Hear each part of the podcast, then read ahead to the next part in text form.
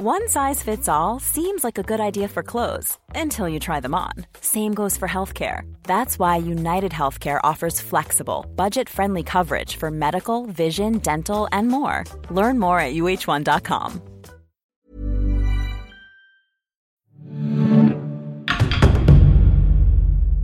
Vous voulez tout savoir sur les dieux nordiques Je vous préviens, vous n'allez pas être déçus.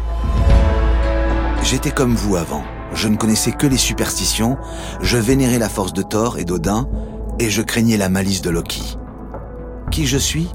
Mes bons amis, mon nom est Gilfi, roi de Suède. Pas celle d'aujourd'hui, non. Il y a fort longtemps. Comme vous, un jour j'ai voulu en savoir plus sur ces fameux dieux qui nous regardent depuis le ciel. Alors je suis allé les chercher moi-même. J'en ai rencontré trois.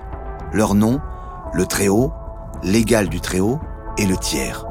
Et voici ce qu'ils m'ont raconté.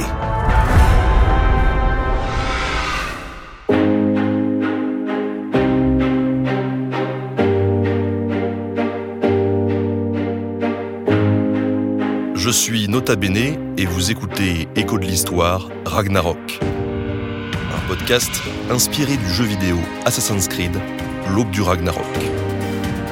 Que savez-vous d'Odin, Thor, Loki et leurs compagnons Les connaissez-vous vraiment? Plongez dans la mythologie nordique, aux côtés des dieux, des elfes, des créatures magiques, des nains ou encore des géants. Un univers fantastique qui a guidé le destin des valeureux vikings autant qu'il a inspiré les plus grands auteurs. Épisode 1 La création de l'univers.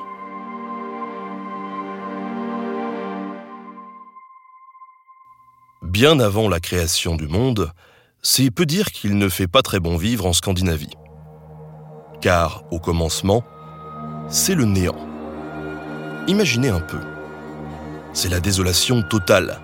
Rien ne pousse, rien ne vit, et le silence règne partout. Pas de quoi faire rêver les poètes, mais suffisant pour inspirer un homme, Snorri Sturluson un notable islandais qui, au XIIIe siècle, bien après les épopées vikings donc, décida de rassembler dans un livre les contes et les récits mythologiques qui se transmettaient à l'époque oralement. Cet ouvrage essentiel, intitulé L'Eda, a structuré notre connaissance de la mythologie nordique. Gisli Sigurdsson est enseignant-chercheur à l'Institut Arni Magnusson de Reykjavik. Uh, en matière de mythologie nordique, nos principales sources sont l'Eda poétique et l'Eda en prose de Snorri. Ces deux textes ont été écrits en Islande au XIIIe siècle soit plus de 200 ans après l'officialisation du christianisme comme principale religion dans le pays. Cela pose la question de la crédibilité de ces textes vis-à-vis de la mythologie. Mais si on considère Snorri comme un observateur de la culture nordique, comme un anthropologue aujourd'hui, alors oui, c'est une source crédible. La mythologie nordique, telle qu'on l'aperçoit habituellement, ressemble à un monolithe. Eric Lacey, maître de conférences en langue et littérature à l'université de Winchester. On a l'impression qu'il y a une seule histoire, une seule croyance.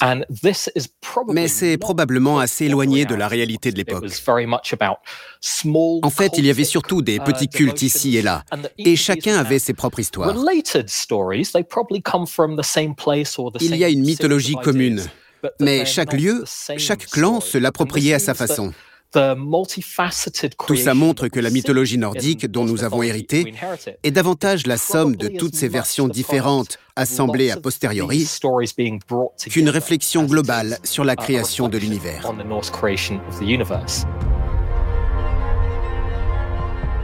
Dans la version la plus répandue de la mythologie nordique, au-dessus du néant de l'univers, il y a Niflheim, le monde de la brume et de l'obscurité.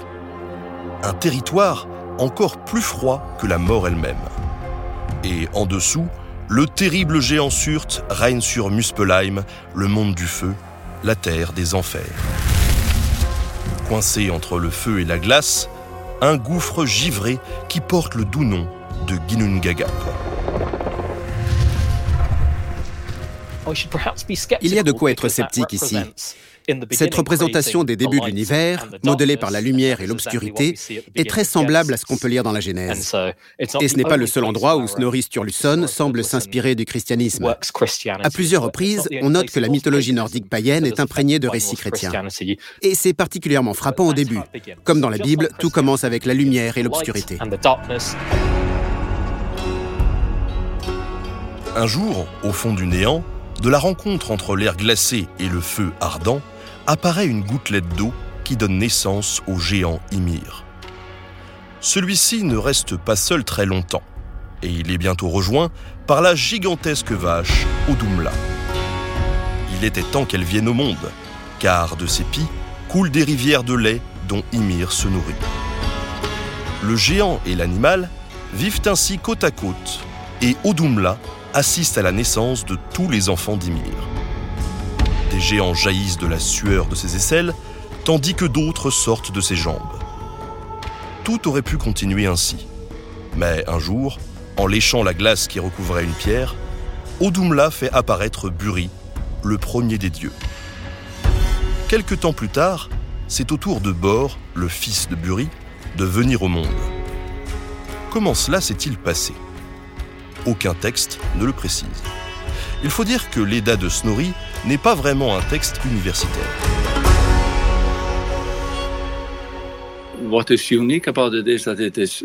C'est un document mythologique singulier dans le sens où il a été écrit non pas comme un livre de culte pour les païens, mais comme un manuel de poésie pour les aspirants poètes. Et il est écrit par un chrétien qui a grandi en apprenant les vieux mythes dans le but de composer des poèmes. C'est un initié à la culture des mythes. Donc cette mythologie nordique est ici un cadre pour apprendre la poésie raffinée. Du peu que l'on sait du passage sur la création de l'univers, c'est des amours de Bor et de la géante Bestla que naissent trois enfants, Vili, Vé et le fameux Odin. Tous auraient pu vivre paisiblement. Mais pour une raison inexpliquée, les trois jeunes dieux décident de tuer Ymir et sa progéniture. Occupés à se débarrasser de lui, ils ne s'aperçoivent pas que tous les géants ne trouvent pas la mort en même temps que leur père. Car si beaucoup sont emportés par les flots de sang déversés par Ymir, deux d'entre eux s'en sortent indemnes. Vont-ils se faire oublier et vivre toute leur vie cachés du reste des mondes? On ne le saura que bien plus tard. En attendant, la mort d'Ymir permet à Odin et à ses frères de créer l'univers. Ils ont fort à faire maintenant et la tâche est immense. Le corps du géant sert d'abord à combler le Ginnungagap. Mais ça n'est pas tout. Sa chair devient la terre et son crâne le ciel. Son sang remplit les océans, les fleuves et les lacs. Ses eaux donnent naissance aux montagnes et ses dents aux rochers. Ses cheveux se transforment en arbres. Avec Cécile, les trois frères bâtissent les hauts remparts qui font le tour de Midgard, le monde des hommes. Tous les mondes, il y en a neuf au total, trouvent leur place dans les branches du frêne Yggdrasil, l'arbre gigantesque garant de leur équilibre.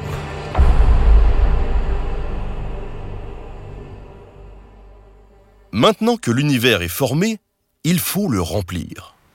Odin, Vili et V s'y attellent très vite. Alors que les trois frères se promènent sur une plage, ils avisent deux troncs d'arbres échoués sur le sable et décident aussitôt de les sculpter à leur image et d'en faire des êtres humains.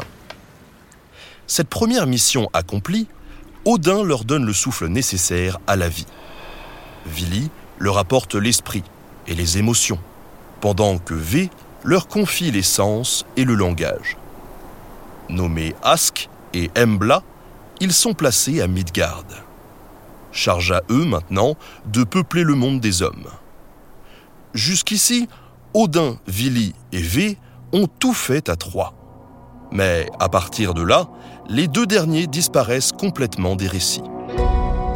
Anneli Jarl Irman, maître de conférences en études nordiques à l'université de Caen. Je, pense qu'ils n'ont pas euh, d'autre rôle à jouer que de créer le monde. Dans beaucoup de mythologies, on a cet archétype des frères créateurs du monde Et Odin, Villet justement, ont ce rôle-là, mais c'est que Odin qui va avoir un rôle à jouer après la création. Reste à savoir où vont s'établir les dieux. Ce sera dans le monde d'Asgard. Les dieux investissent les lieux et douze d'entre eux s'assoient à la table d'Odin pour régner. Chacun s'installe dans une demeure à son image. Thor, le dieu du tonnerre, colosse à la force titanesque, demeure avec sa belle Sif dans le manoir de Bilskirnir. Avec ses 540 pièces, il est le plus grand d'Asgard. Le dieu de la lumière et de la gentillesse, Balder, emménage lui de son côté à Bredablik, un domaine d'où le mal est banni. Et ainsi de suite pour Loki, Heimdall, Vali, Bragi et tous les autres dieux. Si on regarde les dieux individuellement, on voit clairement que Thor était très populaire de par son importance dans les noms de lieux et de personnes. Même si nous en savons peu sur cette mythologie, on peut dire sans risque qu'il était un personnage proéminent. Mais c'est difficile de dire quel dieu était populaire lequel était le plus important. Car on sait peu de choses sur les croyances païennes nordiques et les rituels qui étaient associés à ces mythes. On sait juste que les païens tenaient pour sacrés certains endroits, des forêts, des arbres, des cascades, et qu'ils y associaient divers rites.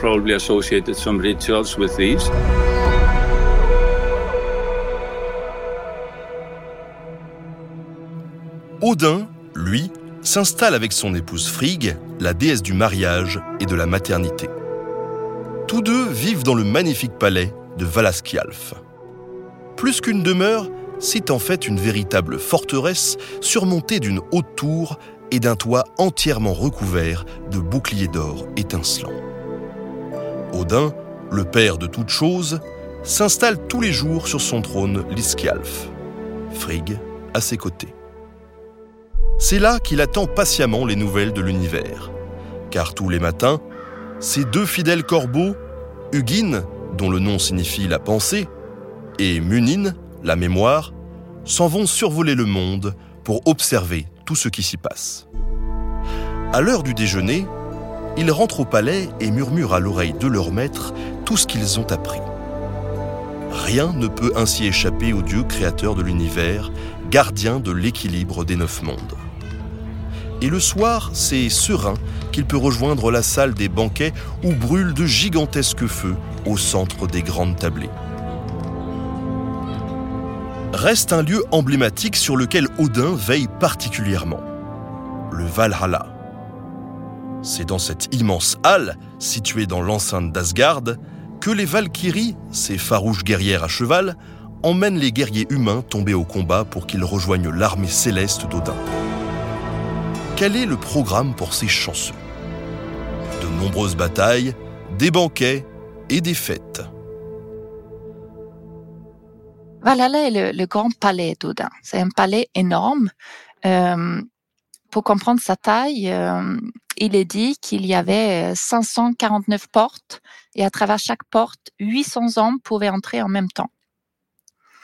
Et si on meurt donc de façon héroïque, euh, on a le droit de venir ici après la mort, donc une sorte de, paradis, tandis que les autres habitants descendaient à Helheim, donc le monde des morts. À Valhalla, en revanche, c'est la fête, donc les, guerriers morts au combat vont ici passer leur temps à manger, boire et se battre. Donc on voit des, valeurs de l'époque et des habitudes de l'époque. On fait la fête en mangeant, buvant et en se battant. Mais cette vie d'opulence ne suffit pas à Odin. Le dieu de la sagesse et de la poésie est avide de toujours plus de savoir. Alors, il va trouver Mimir, le gardien du puits de la connaissance, qui se trouve sous les racines de l'arbre Yggdrasil. Odin, désireux d'accumuler le plus de connaissances possible sur l'univers, demande à boire l'eau du puits. Mimir accepte, à une condition le Père des dieux, doit lui donner un de ses yeux en échange. Le prix est élevé, mais Odin accepte. Il boit donc une gorgée de l'eau magique, et depuis, son œil flotte à la surface. Certes, Odin est borgne désormais, mais il sait. Non seulement il connaît les formules magiques qui guérissent, les recettes des filtres d'amour, mais il sait aussi lire les runes, ces caractères étranges gravés dans le bois. Ce que Odin a en commun avec les pères des dieux d'autres mythologies, c'est la figure paternelle. À la fois parce qu'il a littéralement engendré une partie des autres dieux, et par le respect qu'il leur inspire. Mais les ressemblances s'arrêtent là. Odin n'est absolument pas digne de confiance. Il ne s'intéresse qu'à lui-même. Quand Odin va chercher les runes, soi-disant pour apporter le savoir à l'humanité, c'est d'abord parce qu'il veut le savoir pour lui-même. Idem pour l'hydromel poétique, qui donne à celui qui en boit un talent de poète. Odin le cherche pour son usage personnel, et quand il le trouve, il en boit de grandes gorgées. À ce moment-là, des gouttes tombent sur le monde des hommes qui en bénéficient à leur tour. Mais ce n'est absolument pas intentionnel de la part d'Odin.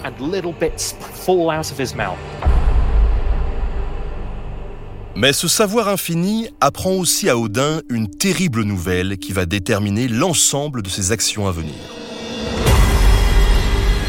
La fin des mondes est proche et elle porte le nom de Ragnarok. Dans un avenir plus ou moins lointain, se produira une série d'événements apocalyptiques avant la plus dure et la plus sanglante des batailles entre les dieux et leurs ennemis. Car en tuant Ymir, Odin et ses frères n'ont pas éteint la lignée des géants. Ceux qui ont survécu à l'affrontement originel ne comptent pas vivre toute leur vie dans l'ombre des dieux. Ils reviendront menacer tout ce que les dieux ont construit. Odin, désemparé, rentre à Asgard se demandant comment réagir à cette catastrophe annoncée. Est-il possible d'aller contre le destin? Pourra-t-il éviter l'affrontement final et sauver l'univers? Rien n'est moins sûr. Mais quoi qu'il en coûte, le Père de tous les dieux va préparer ses troupes et tenter de conserver ce fragile équilibre.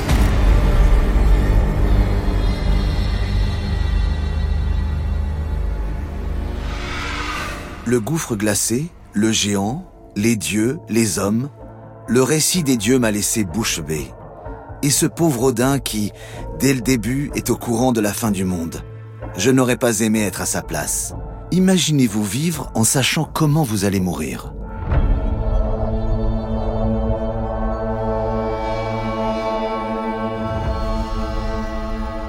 Merci d'avoir écouté Écho de l'Histoire Ragnarok un podcast Ubisoft produit par Paradiso Media. ACAST powers the world's best podcasts. Here's a show that we recommend. Hi, I'm Jesse Cruikshank. Jesse Cruikshank. I host the number one comedy podcast called Phone a Friend. Girl. Let's phone a friend. Not only do I break down the biggest stories in pop culture with guests like Dan Levy and members of InSync, I do it with my own personal boy band singing jingles throughout. Because it's my show. It's your show, girl. New episodes of Phone a Friend. Yeah. Drop Thursdays wherever you get your podcasts. So work it, girl. Yeah, work it. Okay, that's enough. ACAST helps creators launch, grow, and monetize their podcasts everywhere. ACAST.com.